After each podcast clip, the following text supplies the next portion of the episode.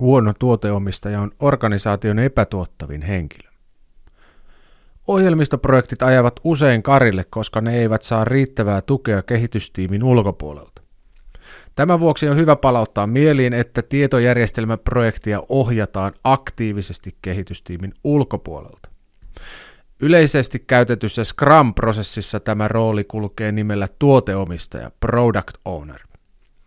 Tuoteomistajan vastuulla on maksimoida tiimin sidosryhmille ja käyttäjille tuottaman lisäarvo. Tuoteomistajan tulee ymmärtää loppukäyttäjiä, markkinaympäristöä, kilpailua ja toimialan tulevaisuuden trendejä. Käytännössä henkilö onkin usein esimerkiksi joku kohdeorganisaation tuotehallinnosta tai markkinoinnista. Muuttujia on kuitenkin paljon sen mukaan, kehitetäänkö kaupallista vai sisäistä ohjelmistoa tai laitetta. Tuoteomistajalla tulee olla kyky abstraktiin ajatteluun, jonka avulla hän kykenee kuvaamaan ylätason vision ja muokkaamaan käyttäjien ja markkinoinnin vaatimukset toteutuksen lähestyessä myös yksityiskohtaisiksi käyttötapauksiksi. Tuoteomistajan tulee olla taitava kommunikoija, jotta hän pystyy toimimaan tehokkaasti tässä käyttäjien ja kehitystiimin muodostamassa paineessa. Tuote, tuoteomistajan avaintehtäviä ovat priorisointi, tavoitteiden tarkentaminen ja kehityksen mittarointi. Priorisointi on yksi tuotekehityksen kriittisimpiä vaiheita. Tekemistä on aina enemmän kuin aikaa tai resursseja. Tämän vuoksi on tärkeää listata, analysoida ja pisteyttää tekemättömät asiat siten, että ne voi tunteettomasti laittaa paremmuusjärjestykseen. Pitää varmistua, että tehdään sekä asioita oikein että oikeita asioita. Yksi tuoteomistajan avaintehtävistä on päättää, mihin lähitulevaisuuden resurssit suunnataan, eli mihin asiakasryhmään, toiminnallisuuteen tai ongelmakenttään keskitytään. Tässä voi käyttää apuna esimerkiksi Lean Startup-ajattelu 2 kertaa 2 priorisointimatriisia. Työmääräarvion tekeminen jää kehitystiimin harteille.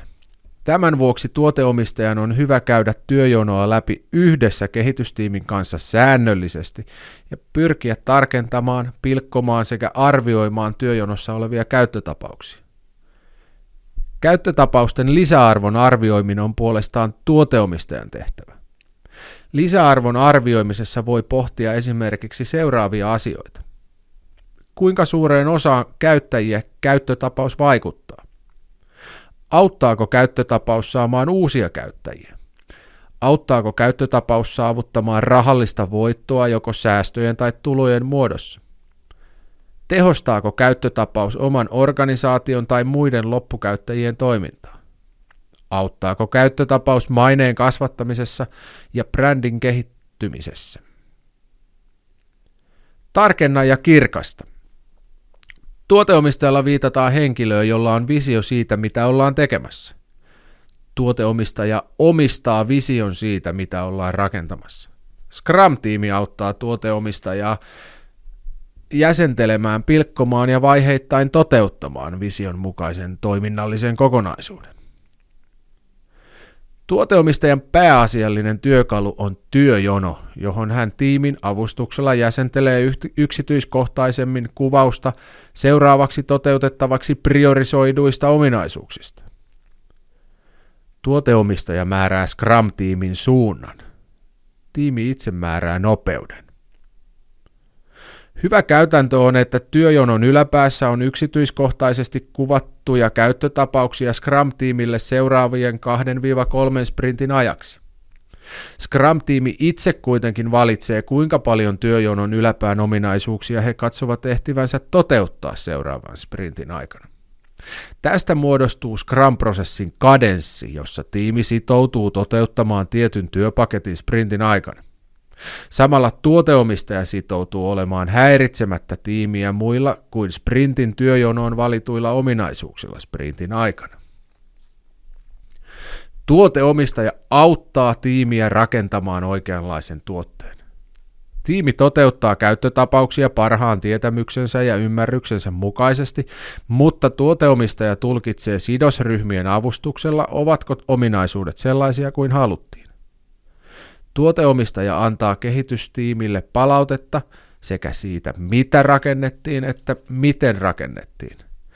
On tärkeää, että tuoteomistaja ottaa ylätasolla kantaa myös miten osioon, eli vaatii työmäärän ja kapasiteetin arviointia, toteutuneen kapasiteetin mittarointia sekä julkaisu- ja testiautomaation käyttöönottoa.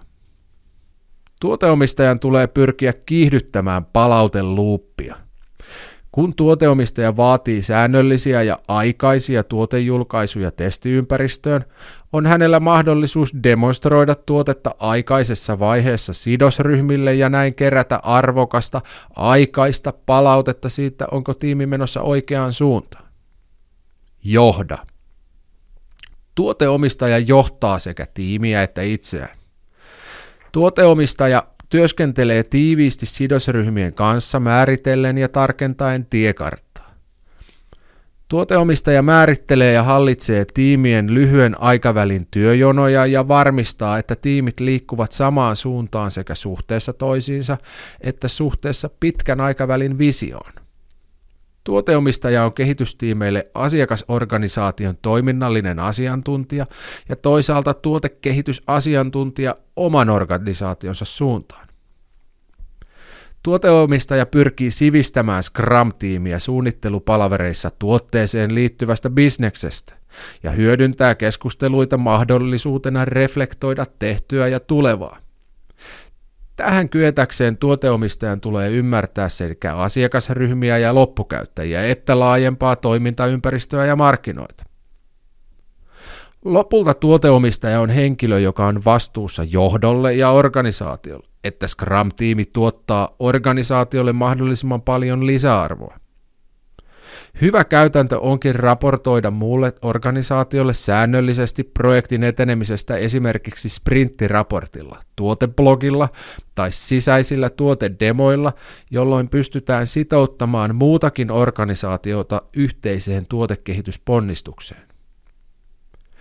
Toisinaan asiakasorganisaatio ja sidosryhmät ovat hyvin aggressiivisia ja nälkäisiä näkemään mahdollisimman nopeasti omia vaatimuksiaan tuotteessa. Tällöin tuoteomistajan tulee käyttää aktiivisesti energiaa odotusten hallintaan, eli kertoa bisnesomistajille, mitä projektissa saavutetaan ja millä aikajänteellä. Toisin sanoen tuoteomistajan tulee kyetä sanomaan kaikkiin epärealistisiin ominaisuus- ja aikataulutoiveisiin jämerästi ei. Bisnesomistajat voivat toisinaan olla hyvinkin päättäväisiä toiveissaan saada oma kädenjälkensä näkyville tuotteessa, jolloin tuoteomistajalta vaaditaan paksua nahkaa ja he- lehmän hermoja projektivision mukaisen suunnan säilyttämisessä ja pitkäjänteisessä priorisoinnissa. Tuoteomistajan yleisimmät ongelmat. Scrum-tiimin näkökulmasta yleisimmät tuoteomistajan kanssa nähtävät ongelmat ovat poissa vahvuudesta eli missing in action. Tämä kuvaa tuoteomistajaa, joka ei sitoudu Scrum-prosessin mukaisiin tapaamisiin tai tehtäviin. Tai siipirikko, lame duck. Tuoteomistajalla ei ole valtaa, kykyä tai osaamista tehdä vaadittavia päätöksiä. Tuoteomistajan tulisi kyvetä aina tarjoamaan vastaus Scrum-tiimin tuotevisiota tai tuotteen työjonoa koskeviin kysymyksiin. Molemmissa tapauksissa tuoteomistaja joko hidastaa projektin etenemistä tai antaa projektin edetä useamman sprintin väärään suuntaan. Tuoteomistajan tulee siis resurssoida riittävästi omaa aikaa ja energiaa Scrum-tiimin tukemiseen. Tuoteomistajan tulee aktiivisesti edistää projektia, kommunikoida tuoteprojektistaan kotiorganisaatiossa, suojata Scrum-tiimiä sekä luonnollisesti osallistua aktiivisesti kehitysprosessin avaintapahtumiin. Tuoteomistajan avaintehtävät. 1.